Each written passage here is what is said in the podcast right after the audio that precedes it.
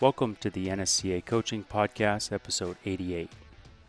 As a strength coach, you know, you're not just someone barking at somebody or counting reps or whatever it is. It goes beyond that. You're often a teacher and a leader to your athletes. This is the NSCA's Coaching Podcast, where we talk to strength and conditioning coaches about what you really need to know but probably didn't learn in school. There's strength and conditioning, and then there's everything else. Welcome to the NSCA Coaching Podcast. I'm Eric McMahon, your host, and today we have a guest, Ryan Metzger. She is the Senior Assistant Strength and Conditioning Coach for Clemson University. She also oversees the internship program for that strength and conditioning department. She works with women's soccer and the new softball program at Clemson U- University. Uh, Ryan, welcome. Thank you. Thank you for having me. I love meeting new people in the field, and I think we had a meeting uh, a few months back when I uh, got on with your with your staff, and we were talking about virtual internships. Um, yes, that was uh, back in May. Back in May. It seems so long ago now with the uh, with the quarantine and everything going on, uh, but it it was such a. Um, I mean, I'd never heard of a virtual internship before. Um, and I think sometimes when we think of internships, we think of the hands-on component of of what an internship is, and that being really the most important takeaway. And that's sort of been ingrained in us uh, that we get our training, we get our education, and then we go and get that hands-on portion in our internship. But now, with a virtual virtual internship, that's really one of the reasons why I wanted to get you on this podcast just to talk about that a little bit. Um, but before we start, I just would like you to take us through your background as an athlete, as a coach, and just kind of bring us up to now. Yeah. So, as an athlete, um, I grew up as a gymnast. I have done gymnastics since I was probably five. My mom introduced me to it as a little kid. Um, so, I competed all through high school as a gymnast. Um, I actually did one year of track where I pole vaulted as well. So that was an. Oh, wow. I don't think we talked about that. I didn't throw that in there. After uh, my high school career with gymnastics, I pursued gymnastics in um, college as well. So I did my undergrad at Wisconsin Oshkosh, just a small D3 school up in Wisconsin. Um, I got my bachelor's in exercise science and health promotion with a minor in strength and conditioning while also being the four year collegiate athlete there. Um, to finish up my undergrad, I needed to complete an internship, and I was already doing one with my undergrad, working um, with football only at the university, uh, which was really cool experience. My first experience in the weight room, really trying to be the coach, but also coaching all these male athletes, which was awesome. Um, but we had to do one that was outside of the university. So I went to the University of Kentucky for a summer internship down there. And when I was there, um, you know, my gymnastics career had kind of ended. Um, I was still still had that competitiveness in me. I think you don't ever lose that if that's your personality type. So when I got there, you know, we would um, learn to Olympic lift and did all of that stuff as part of their curriculum as being an intern, but also um, toward like the middle and the end of my internship, they mentioned that they had a GA position coming available. Would I be interested in even moving to Kentucky? Um, just a lot of things that I hadn't even thought about. So I ended up moving to Lexington at the end of the summer. Um, and I actually didn't get the GA position that they were talking about. So I interned for an entire year there and while I was there, just really learning about strength and conditioning, uh, learning a lot about the Olympic lifts. They are very Olympic based program. Um, when the GA position came open again, they had mentioned that the person that they want to fill it, they want them to compete in Olympic lifting. Would I give it a shot? And I was like, if this gets me the GA position, sure, I'll, I'll try it. Um, so I said that I would do it, and I ended up getting the GA position that next go around. And about two weeks after that, we started a lot of our technical stuff. Um, and then uh, ever since then, it's like that was it for me. I uh, I kind of took off in weightlifting, so that's been where my focus has been as far as an athlete and being competitive. Um, so competed in my first meet um, at a local meet, and I think that meet I qualified for the American Open. Um, with time was like I know that sounds really cool now, but weightlifting was not as popular back then as it is now. So um, it was pretty easy to do that at the time. Numbers have really skyrocketed and popularity has as well. Um, but ever since then, I've really kind of stayed at the, the national level. Fortunate enough to be able to, um, you know, compete all over the US. Um, I was a 53 kilo national level weightlifter, and they changed the weight classes to now I compete as a 55 um, at the national level still. So it's been pretty awesome. Um, I've gotten to compete against Olympians and American record holders and um, just really awesome athletes. So I've been very fortunate with that. That's really interesting. You know, the gymnastics background, and I don't think gymnastics in, in the sport of weightlifting are often associated. Um, and one thing that comes to mind is that both of those sports are highly technical, uh, just in the the demands and the training to be proficient. Um, mm-hmm. And was that something you did as a gymnastics athlete at all, or is that something completely new to you now? And how does your gymnastics background help you uh, in the sport of weightlifting? Yeah, so when I was in my undergrad, we had actually started Olympic lifting. Um, I think I got introduced to it my freshman and sophomore year. Um, so I had a really awesome strength coach in Coach Brown. Uh, we still keep in contact today. He's he's been really influential in my career, both athletically and um, you know just in the field of strength and conditioning. But after my sophomore year, the gymnastics team was complaining that they didn't want to lift weights and then they were getting too bulky and like all of you know those normal complaints that everyone has because they don't want to lift. But I really really enjoyed it, and like you were saying, um, I was introduced to it, but you can start to see a lot of the similarities between weightlifting and gymnastics. And I think for me, transitioning to weightlifting was just a really natural fit. Um, it is extremely technical, both sports are. Um, and to be, I think, an efficient lifter, you have to be technically precise. And um, after, you know, I got to work with a really great coach um, he got into the, the ins and outs of the technique. And I think having the gymnastics background was something that helped me to understand all the critiques he was giving me.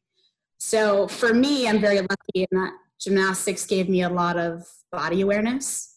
Um, so making small coaching cues and small technique changes was mm-hmm. very natural because you're used to that in gymnastics. You have to just kind of move a little bit and then you're right on with what you need whereas some people may not have that ability um, but also i think just routine gymnasts are very very um, concentrated on routines and perfection and just the way that you go about things. And with weightlifting the more routine that you have i think the better it is for you.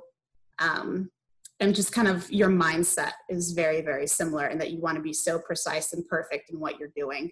So, as you said, a lot of that has um, transferred over to weightlifting for me.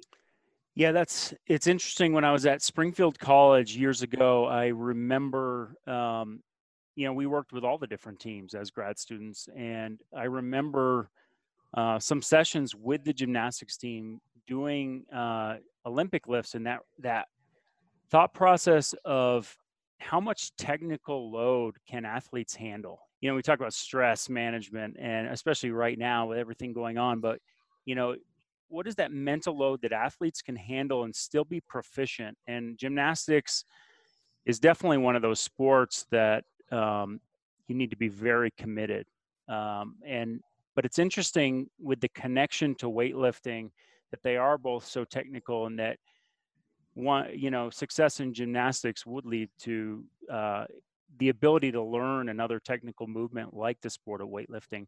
Now, you also mentioned you were a uh, uh, amateur pole vaulter, um, which I didn't know. Um, talk about that's a good story. talk about the importance of being well-rounded as an athlete, a multi-sport athlete. Um, I know our long-term athlete development special interest group and coaches that that is sort of an underpinning for the for the field as a whole, and you really represent that. Um, speak to long-term athlete development. Yeah, so I, I, think there's been a lot that's been put out there lately about like early sport specialization and how um, is it good or is it bad? And I think early on for me, gymnastics really, really was my entire athletic, you know, experience. And I didn't have these other sports early on. Um, and with that, I got burned out. At, like at 10 years old, I was like, I'm, I don't want to do this anymore. Um, and so for me, I wish that I would have had more sport experience as a younger kid. And then I got it as I got older, which I think helped a lot because now, even as a strength coach, um, and we can get into all of that stuff too, but just being athletic enough to demonstrate movements, um, see my soccer athletes, like if I was only in gymnastics my entire life, maybe I would have no idea of the technique how to kick a ball. How do I show a swing to my softball athletes if I haven't I've never picked up a bat? Um, so I just that has helped a ton in my um, professional career, but also just limiting kind of like you said the mental load and the burnout of constantly doing the same thing over and over and also um, your body getting used to different movements and being able to adapt uh, has been huge. I think overuse injuries become a really, really big topic of conversation, especially with that um, specialization so early. And so I think I've been very fortunate in that when you talk to a lot of gymnasts that have only done gymnastics their whole life, you know, they've got, I've had this surgery and this surgery and this surgery, and I've done this and this and this. And I've been very fortunate that my body has held up.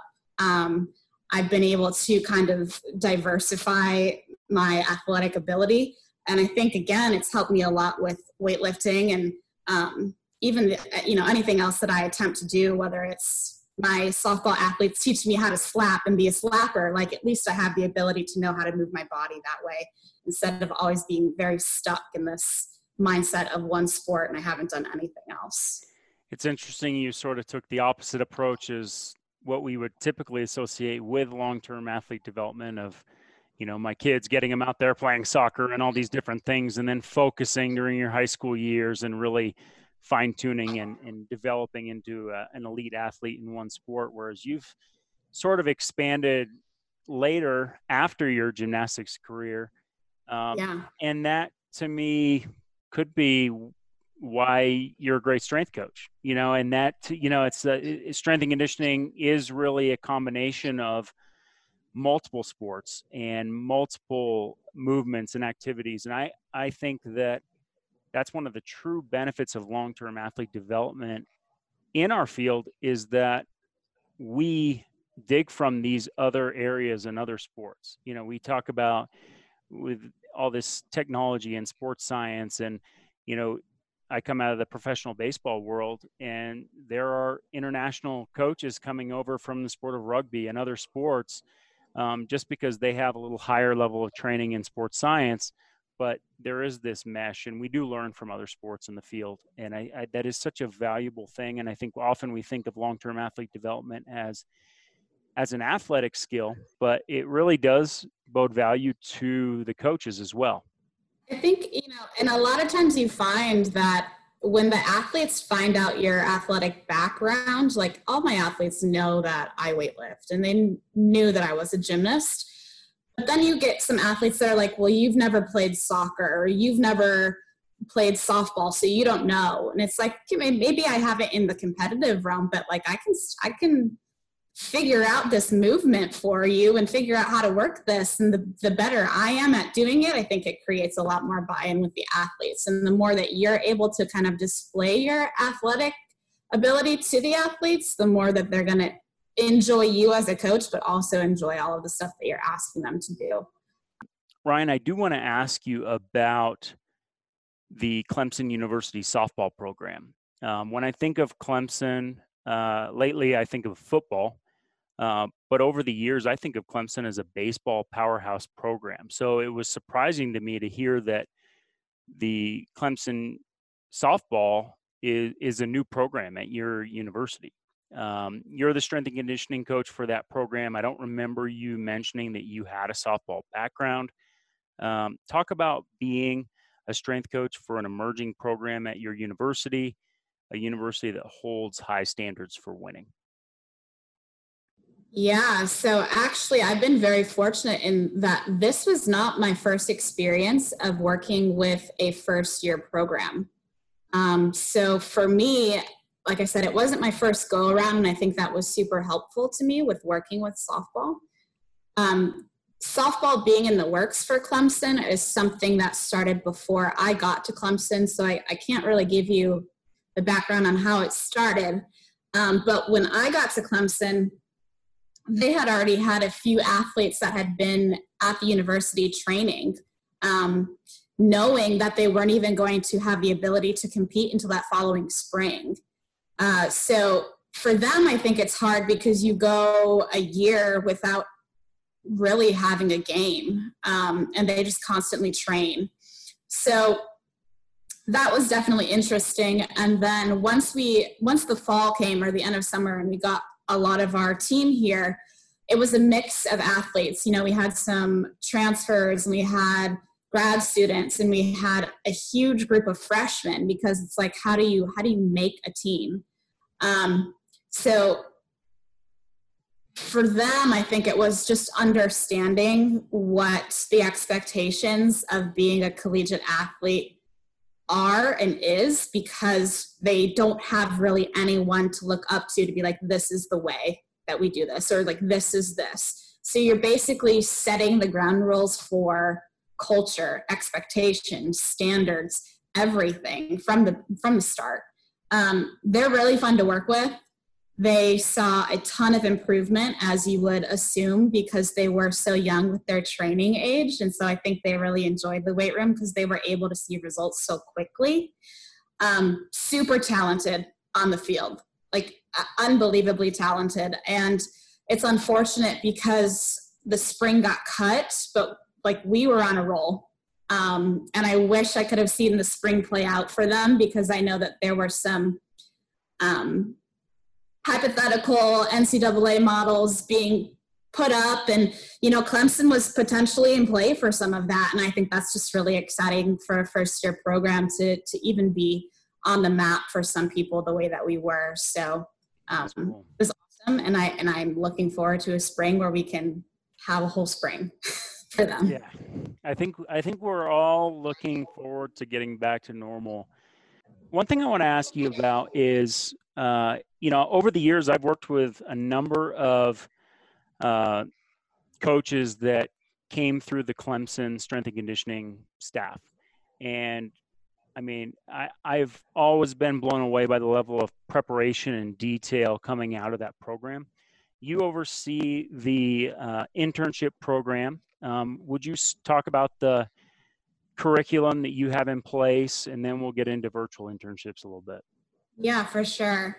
So um, I got to Clemson last summer, and when I got here, the summer interns were already here, um, and I think they were starting in the curriculum, but the staff, um, it's, it's a staff effort on the curriculum. So it's not only me running through it. I'm the one that kind of keeps everyone on track and on a timeline, be like, hey, we need to do this, this, this. But it's really a staff effort. And so last year they were revamping the program for the interns and we had come up with um, a pretty solid curriculum. So we try to hit five major blocks of our curriculum. So we have a, a strength or a resistance training uh, program block. We have an energy system development. We do movement. We do um, injury mitigation and diagnostics. And then we do a leadership portion that's kind of throughout the entire internship so that's not its own block an intern at Clemson, our program is going to be very demanding. Uh, we expect a lot out of our interns, not only time commitment on the floor working with athletes, but what we're asking them to do outside of the weight room and outside of time with us. So we give a lot of material, a lot of education. We have a ton of resources available to them, but um, we also take the time as a staff to go over a lot with them. So they're not just ingesting all of this information and then it's like, now what? Um, so we make sure that they really have a good understanding of everything that we're giving them. And then we also do a ton of projects and research and give them topics that maybe they've never even heard of. And now you know you're opening up a whole nother scope of stuff for them. Uh, we have unit research um, topics and things that we do at the end of every single block so that we're getting practice on programming for a strength program and for energy system development. And then we do at the end uh, a huge project, which is basically very similar to the CSCCA certification, where they're putting together a, a full encompassing um, program, and they have to basically defend it to us. Um, so they get they get a lot of information, and I think it's really just how much they take away is going to be how open minded they are and how willing they are to learn. That is uh, that it's comprehensive. I think programs, uh, internship programs have come a long way where now there's programs out there that have assigned curriculums to them, but the hands on portion is often what we think of. And getting that hands on coaching experience with athletes is really important. How have you dealt with COVID 19 in running a virtual internship program? And how does that program stack up to what you would have normally had in place? Yeah, so kind of like you had mentioned early on, like virtual internship, what does that even mean? We didn't even have any idea when we basically put this idea together of what it would look like. Um, so we're very fortunate in that, like I mentioned, we have a lot of resources and material that we are able to give out to our interns. And so from that side of it, we were able to really stick to our curriculum. Um, so we have electronic copies of everything that we give out. So we were able to email all of that out to our interns. And then all of our meetings are Zoom meetings. So a lot of it was just led from them. We wanted discussion, open discussion. Here's our material, read it. What questions do you have? And that was very early on uh, what our internship started looking like. Uh, we changed a little bit. We altered it. We still did some research projects um, for the interns to just kind of get an idea of some of that stuff. But we started integrating what we called intern debates. And so, because we don't have the setting that we can be in physically, we had to come up with something that we could do to get them really thinking outside the box of a lot of these topics. And so, we split up our interns. We had a total of eight uh, we split up our interns and we would give them a topic and they have to be able to in their group argue why this side is better or this side is better um, and we want them to know both sides but take a stance uh, so that was probably the newest part to our internship um, we were very fortunate though that clemson has really been pushing forward to have our athletes train and have our interns be able to come. And so, um, very early on, I reached out to all of our interns and said, Hey, I think there's a possibility that you guys can come. Here are the stipulations, and just know that if you come, it is 100% your decision. And if you decide to not come, that's also fine. We'll continue on the virtual internship. So, four of them ended up coming to Clemson, and we were able to get some hands on work with them, uh, which I think is awesome because it's basically a perfect mix of that virtual and the practical side of stuff. That uh, that is interesting. Um, I I think the real message to young coaches there is you're in those critical years where you're building your coaching toolbox and we're always adapting in this field right? And covid-19 is no different than that.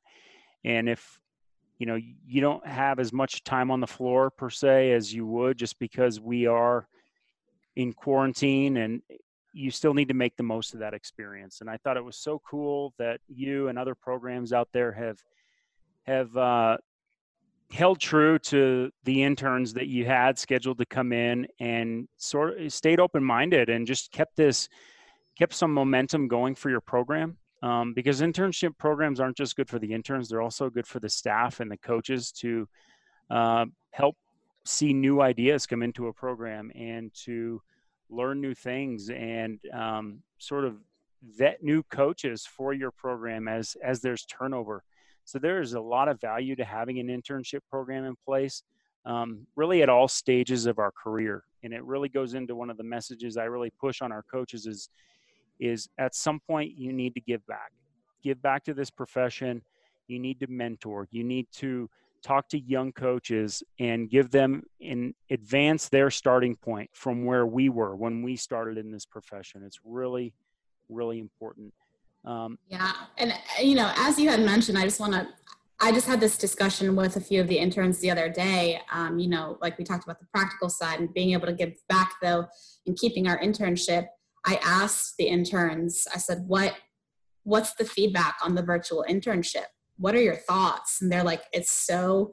educational we just missed the practical side and so for the ones that have been able to come i have asked what's your feedback and they're like, we wish it was longer. We wish we had more practical experience. And I said, but the trade off with you guys not having as much practical time is that the amount of education that we've been able to give you guys is probably so much more than we've been able to give in the past because all of our staff has been available at the same time to be available to you guys as resources for all, everything that you're going over. Because we stayed true to a schedule and we made sure that we made a lot of time in our day to be able to work with them. So you don't get the practical side as much but on the flip side we we really ramped up the education for them this summer so. That's great um, so you've built this curriculum and your staff um, what are some of the books and resources that have helped you along the way and that you look to when you're uh, guiding interns through this process? Yeah, so a lot of our program has influences from like FRC and PRI. So we try to give them some insight into those. Um, our staff as a whole just finished a lot with Mladen, so um, he has a lot of influence on some of the stuff that we do. But then I also uh, have really tried to build up the leadership side of our internship curriculum. Um, so give them a lot of articles about the do's and don'ts of interning and body language on the floor and how do you approach a sport coach. Um, just a lot of the little things that maybe would get missed on paper. So we try to give them that practical side of it. Um, just tie up all of the loose ends for for being a coach. So let's dive into the leadership side a little bit. Um, talk about the strength coach as a leader. We're never the head sport coach. We're never mm-hmm. the athletic director. Um, or I should say, we're not often the athletic director. I think there are some examples out there where strength coaches have advanced into these uh, senior roles, which is empowering for our profession. Um, talk about the strength coach as a leader, as part of a system um, with a lot of leaders, right? Yeah, yeah, there is. And, you know, for me, I always I understand my role when it comes to working with a sport and the sport coaches. I like you said, I'm not the head sport coach, but in my area, which is strength and conditioning, I'm the head coach for these teams. Um, so as a strength coach, you know, you're not just someone barking at somebody or counting reps or whatever it is. It goes beyond that. You're often a teacher and a leader to your athletes, and it's important to really embrace that role um, because as a strength coach, you may not have as much say, but the amount of interaction that you get with these athletes is more than any other coach during certain times of the year. You are basically the one touching base with all of these athletes as frequently as possible. Um, and that can be very powerful. So, what I mean by that is that there, you know, there are times of the year where the sport coaches aren't able to be as involved, or there's voluntary periods, or whatever it may be. But the strength coach has these times of year where we might be the only people that the athletes see for a while. Um, so we, we get to really kind of be that gauge for everything and also build the relationships and maybe kind of even build the bridges between the athlete and the coach um, if needed. So your role is super, super important, even if you're not technically the, the head. Mm-hmm. the part that you play in all of it is important for the athlete and the development of that sport. I think sometimes we get confused in terms of assigning the the title of leader you know very rarely are we just a leader or are we just a follower most often we're both simultaneously and we we we're a teacher we're instructing we're leading a session um, within a bigger system uh, as part of a university. Um, it's there's always there's always someone above you there's always someone below you um, and there's even times where the athletes become the leader and we follow their lead right? And that's what makes strength and conditioning um, and this can extend to other professions and fields as well but that's what makes strength and conditioning so special in my opinion is that it requires such a dynamic professional that's able to wear a lot of hats and to really uh, engage with different personalities. You know we're not the we may be part of the recruiting process but we don't bring in athletes to fit our coaching style and personality type we have to adapt to the athletes that the head coach or the recruiting coordinator brings in and that's that is such an interesting um, aspect of the leadership side and just how we view leaders you know leadership yeah. and lessons have been around for a long time. I also think you know and you kind of talk, talked about it it goes beyond just being a coach and it goes into you as a person and for me personally being a female strength and conditioning coach and working with only female athletes, I think it's important for me to um, exemplify certain aspects and characteristics for these young women. Um, so it goes beyond my coaching. It goes beyond, you know, how I carry myself as as a human, and I, I hope that they see that, even though I'm, you know, just their strength coach, um, just to be a good role model and a good example for for our younger athletes. You know. Perfect. So I'm gonna I'm gonna grill you a little bit here and, and really uh, get you to uh, really challenge you a little bit. But I, you know, as an emerging leader in this profession, you know, what are some ways that the NSCA can uh, better serve coaches and improve to help future generations of strength and conditioning coaches in the field?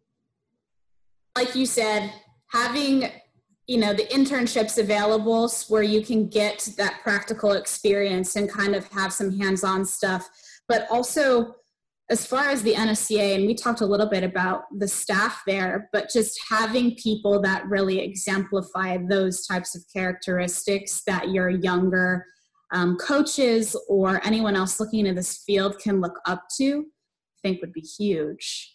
Um, there are a lot of ways to kind of reach people. So a lot of people learn through things like that, but any other informative research that you have available, articles, some people love to be analytical and read and dissect, and that's how they want to learn and be a leader. Um, so just a multitude of resources, whether it's the people that you have available, whether it's the information that you put out there, um, the internship stuff. I think all of that would be really valuable and appeal to different types of people. That that's a great answer, and I know I put you on the spot with that one. Um, I, I think it's so important that we ask that question from from my desk, you know, from from the NSCA, because truly the NSCA isn't the it's not just the people working here in Colorado Springs. You know, it's um, when I got this job, I felt like yes, this was a new job for me, but I'd been a part of the NSCA for a long time in my story coming from Vermont without a lot of true strength and conditioning around, it the NSCA empowered me to pursue this field, and and so I know it has the ability to do that for people. Uh, but there's so many coaches out there, and so many examples, and so many shortcomings, right? And we need to we need to ask that question and i think it's really important so i really appreciate you being honest and open and and relating your experience to that question because i know what it's like to be put on the spot like that um, yeah. um, let's talk about non-weight room skills. Okay. What non-weight room skills are important for strength and conditioning coaches to possess?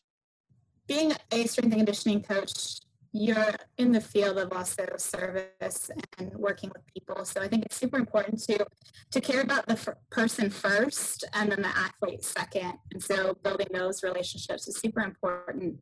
Outside of that, I would say just be adaptable. Um, things can change very quickly, so you need to be fluid with your plans. Uh, we always talk about being agile. which I think is so relatable for strength and conditioning coaches. Um, I would say also being able to see like others' point of view because you're working with so many different personalities. You've got sport coaches, athletic trainers. You need to be able to see things from all sides. Uh, being disciplined yourself, and then that allows you the ability to hold others accountable. Um, not only just you as a coach, but those athletes and then just some basic characteristics of you know be respectful be punctual um, have some great integrity just overall being a, a good person at heart i think helps a lot. Athletes are people. They have yeah. real challenges concerns problems good days bad days. So are the coaches. So it's there's always that overlap. There's always that conversation and uh, you know it's that um, sort of that triage when we when we walk into the weight room and our athletes are there and you got to you got to survey the scene and you got to know who you're dealing with on that day because yeah. the athlete may be at their best and they may not be and you may not be and those are all important factors to consider just in how that session is going to go and you know just your planning for the week and and so on so it is really important to think holistically about strength and conditioning and not just not just what's in the textbook. Yeah there's there's so many like so many times that your conversations with your athletes are going to go beyond all right you got another set coming up. Um, so like you said just thinking holistically of the person first before the athlete. There's so many times where it's like they care a lot when you're like, how did your test go? How did your speech go? How is this? Hey, how's your sibling? Like all of that stuff really matters and it goes beyond the scope of strength and conditioning, but it really is part of our job. For sure. So I'll ask you one more question, sort of a projection question for our field. So, um, Clemson and other major universities are integrating technology in the weight room more than ever before. Um, this is clearly not going anywhere. Technology is here to stay. What does the future of strength and conditioning look like with regard to technology, and how does it affect the coaching process from what you've seen? Yeah, so as you mentioned, technology is a huge piece and it's only going to become more so of one in the future. So, the future of strength and conditioning, I would hope to see is departments branching out to having a sports scientist on staff um, because all of the technology that we use it's great but if you do nothing with the information it's really useless and being a strength coach, as we mentioned, you're wearing so many hats already that trying to be that sports scientist and figure out what the best plan of action is for your athletes can be really tricky and overwhelming and very time consuming sometimes. So I would love to see departments really invest in someone that has the skills to do that and is potentially you know that is their role on staff is to really digest all of that information give that to the strength coaches who then are able to put together a plan with the sport coaches. Um, i've already seen it myself in the technology that we have that we're we are able to create a lot of buy-in with the sport coaches because we're able to back it with information. It's not me just saying, well, so and so looks this way. It's like, no, so and so is this way, and this is why. Um, so I think what you will get is the ability to train your athletes better, be more sound in your decision making, create a lot of buy in with the sport coaches, and potentially help not plan practice, but collaborate with the sport coaches to come up with the plan that makes the most the most sense for the athletes. Um, because really at the end of the day it's about their safety. Um, you know teams that win are teams that are healthy. Mm-hmm. the best decisions that we can make are going to be the ones that can utilize the technology and then we can collaborate with the coaches and everyone else that we need to in order to put together the best plan for the athlete and I think that's where we should go um, with the future of strength and conditioning and technology. You, nailed it. You know, I, I think that coaches are always the delivery mechanism. You know, it, it, sports science, there's a reason, you know, if the athlete could digest the textbook and just put it into practice, there'd be no need for coaches, right? But right. that is not where we're at. But now we're taking in so much data, we're taking in so much information, we're creating this new layer of analysis um, as we strive for more objective information. But you really nailed it in that I see this process of integrating tech as empowering the coach and really reinforcing that coach's eye that we've relied on for so many years. So it, uh, like I said, every every coach I've worked with that came through the Clemson program has been rock solid in terms of their preparation and and level of detail from the technology side um, to just the quality of coach and individual that they are. Um, but you know that's a credit to you and your internship program, and I really enjoyed having you on the podcast today. Well, thank you so much for having me. To our listeners, thanks for tuning in today. That was Senior Assistant Strength and Conditioning Coach Ryan Metzger from Clemson University. We'd also like to thank our sponsor, Sorinex Exercise Equipment. We appreciate their support. You often hear these podcasts recorded at NSCA conferences and events. Why not join us at the next one? You can get all the details on upcoming events at nsca.com/events. And to all of you listening, we appreciate your support. Again, if you like the podcast, make sure you subscribe wherever you download your podcast from, write us a review, and keep listening in. Thank you, and I look forward to talking with you all soon. This was the NSCA's Coaching Podcast. The National Strength and Conditioning Association was founded in 1978 by strength and conditioning coaches to share information, resources, and help advance the profession. Serving coaches for over 40 years, the NSCA is the trusted source for strength and conditioning professionals. Be sure to join us next time.